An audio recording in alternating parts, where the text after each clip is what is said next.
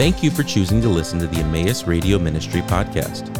Each of these messages were given by various faculty, staff, and friends of Emmaus Bible College.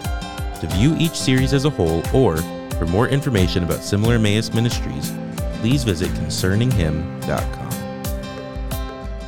Welcome back to the next section in the book of James. Today we're going to be looking at chapter 1, verses 19 to 21. He specifically addresses the issue of anger and emotions that are not honoring to the Lord in this section. Remember, the overwhelming concern of James is that being like Christ demonstrates that we have been truly changed by Christ. And responding to God in true faith through right belief produces right actions. For James, our words and actions are very important in demonstrating a genuine understanding and a saving faith in our Savior. So let's look at the text. James chapter 1 verses 19 to 21 says, "Understand this, my dear brothers and sisters. Let every person be quick to listen, slow to speak, and slow to anger, for human anger does not accomplish God's righteousness. So put away all filth and evil excess, and humbly welcome the message implanted within you, which is able to save your souls." James's point here sets up the next section of the book through the end of the chapter. It addresses and challenges internal motivation and belief that comes out in wicked behavior. Furthermore, it is this line of thinking that carries us to chapter 2 regarding their practice of discrimination and prejudiced treatment of others in the church. The disappointing and embarrassing reality about this area of the Christian life is that our external words, expressions, and behavior are reflective of what is actually going on inside of us. These external things are manifested from internal struggles that we experience and are fighting in our flesh in the habits and patterns lingering from our sin nature. Our old sin nature is dead and has been crucified with Christ. It's powerless, but we struggle following its old ways. This appears to be a central problem for some among the audience of James's letter primarily that we struggle in these areas not because we're evil, wicked people, for we have been redeemed, changed by Christ. Rather, it's a fundamental matter of refusing those old habits and choosing to live life abundantly in accordance with the crown of life that we've been given. The Apostle Paul says in Galatians 5 13 to 17, For you were called to freedom, brothers and sisters. Only do not use your freedom as an opportunity to indulge your flesh, but through love serve one another. For the whole law can be summed up in a single commandment, namely, you must love your neighbor as yourself. However, if you continually bite and devour one another, Paul says, beware that you are not consumed by one another. But I say, live by the Spirit, and you will not carry out the desires of the flesh. For the flesh has desires that are opposed to the Spirit and the Spirit has desires that are opposed to the flesh. For these are in opposition to each other, so that you cannot do what you want. You see, Paul has a profound truth here in light of our subject. This truth is very important for us in that the reality of what Christ has done in his death and resurrection has caused a radical change in us. That those who believe in Jesus as Savior and baptized by his Holy Spirit are made a new creation in Galatians 3:23. Jesus has taken the wrath and just judgment of God on our behalf, restored us to God, and changed us before God so that we can now be like God. Specifically, this point is clear in Galatians 5, verses 22 to 26, a little further on in the chapter. You see, we are to walk in and live by the Spirit as we just heard before this section. And this is really key. We can't expect to show Christ likeness if we are always allowing the habit of our sinful flesh to take over and pour out of us. The spiritual discipline of godly character is simply resisting the temptation of ungodliness and ungodly desires and the temptations of our lives and choosing the character of Christ in us. In Christ, the character of God is implanted within us. This character and nature of God in Christ should now be lived out through us. We're newly created, we're new creatures. The message saves our souls and changes us So the message or the word of Christ can help us to live out these changes as God's changed people. But unfortunately, however, I think anger and loose lips are a more systemic and destructive problem in us because we're deceived by the world into thinking much of our behavior, words, and in this case, our anger, is justified. James is so brilliantly setting up the royal law of love for his readers and for us here that we'll get to shortly. That if we're not careful and wise with our emotions and words, that we can actually end up deceiving ourselves and believing we're acting like Christ in our anchor, when in fact we are doing everything but acting like Him. This is a serious issue, in my opinion, amongst modern Christians. So, how does this look? Before we dive into this, let me remind us of some important truths about the deception of the heart. Proverbs 4, verses 23 to 24 says, Guard your heart with all diligence for from it are the sources of life. Remove perverse speech from your mouth. Keep devious talk far from your lips.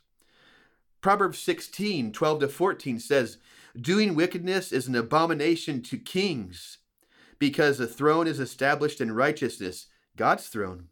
The delight of a king or our king is righteous counsel, and he will love the one who speaks uprightly.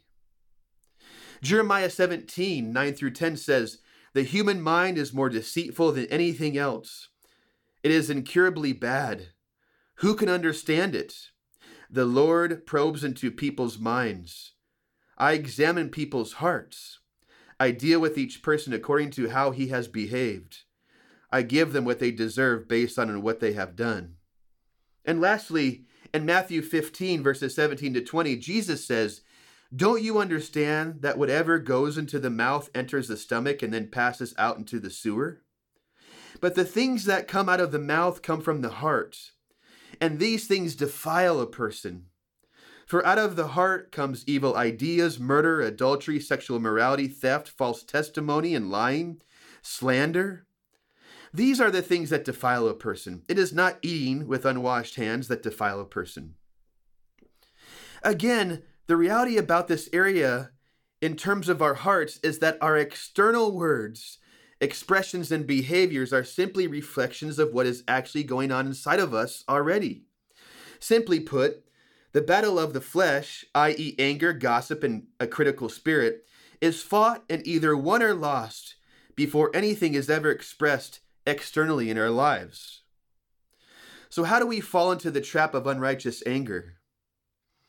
we should remember that the natural bent of our hearts and minds are to think along the lines of human justice and fairness. When we see people doing wrong things and saying unkind things, we struggle to turn to them in love, grace, and help them see the error of their folly.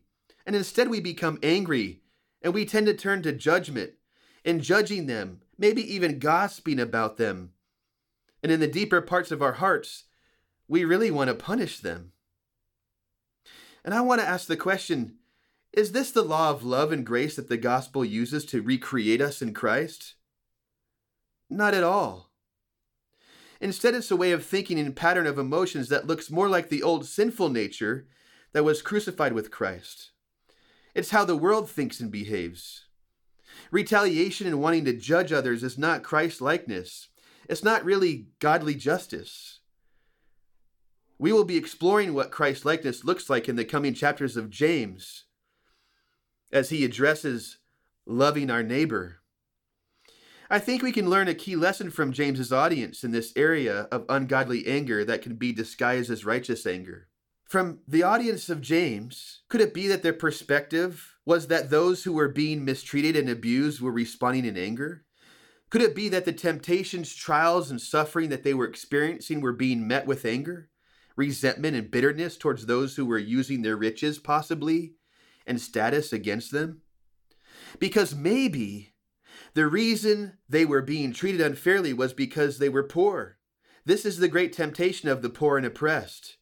It's not always or necessarily riches and material things for them. Rather, it's feeling a sense of injustice and unfairness. Again, how can sin be justified in responding to sin? How can anger, bitterness, and resentment be justified in responding to greed, discrimination, and social arrogance? It doesn't fit in God's way of thinking. But yet, this seems to be what they were doing. Similar to the love of riches, this type of thinking and behavior in righteous anger simply doesn't fit with the character and nature of God. So, what are the reasons that we get angry and respond to injustice with more unrighteousness? What are our motivations for the reason, cause, and topics that cause great anger in us? Could it be the issues of cultural patterns, governmental policies, changes that challenge our preferences, changes that challenge and threaten our comforts? Could it be the laws of our land or individual rights that have been afforded us? Could these be the things that spark anger and disunity in us? And better yet, can we disagree on these things so strongly that we will sin in our anger in addressing them? And at what cost? Are these things ultimately righteous? Are we causing division and destroying the unity and ability to care for fellow Christians and our ability to love one another amidst our anger? Even more so, are we ruining our witness as the world gazes upon us in our disunity and lack of kindness and love towards one another? Now, don't get me wrong, I think we should fight for injustice. I think we should care for the broken and defenseless. I think we should show compassion and love and defend and lift up those who are broken and disenfranchised but not at the expense of truly showing Christ to one another. The remedy that James gives us for righteous anger are supernatural things. Remember, he says to be quick to listen and slow to speak and slow to anger. Verse 20. These aren't natural responses for unchanged people. However, they should become normal, natural responses for changed people. We don't do these things intuitively and we need help the kind of help that only God can give and supply. In fact, Ephesians 4, verses 25 to 26, powerfully says, Therefore, having laid aside falsehood, each one of you speak the truth with his neighbor, because we are members of one another. Be angry and do not sin, and do not let the sun go down on the cause of your anger. You see, this premise is simple. If you're angry, don't act out on it in sinful ways. Don't respond in kind to others who sin against you. Speak truth and love to others because we are united in Christ. We're part of the same church, His body. Don't allow your anger to fester and grow night after night, day after day, allowing your anger and resentment towards others grow layer after layer to where you forget who you are and who they are before Christ. For this doesn't accomplish God's righteous purposes as James has said in chapter 1, verse 20. Put away all filth, i.e., anger, and evil excess, he says, i.e., the love of money, and obey the message of the gospel that saves our souls, that is implanted in us as part of us as we're changed. Again, I must say, wow. James encourages his audience to put away these things. What does this expression mean to put away? It simply means to put off or put aside, to put down.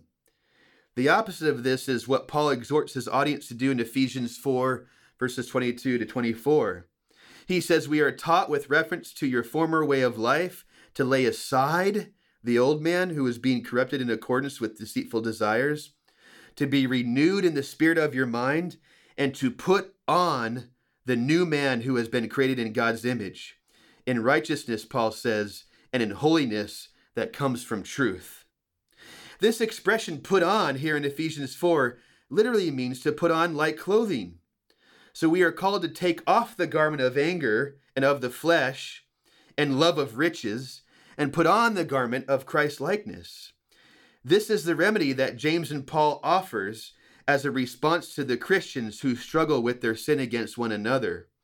More so, that we must address our internal thoughts, motivations, and emotions, discipline ourselves to follow after Christ, and allow Him to live through us in our external responses and conduct. Thank you for listening to the Emmaus Radio Ministry podcast. This ministry is possible because of the generous contributions from our partners around the world. For more information about partnering with us, please visit emmaus.edu/partner.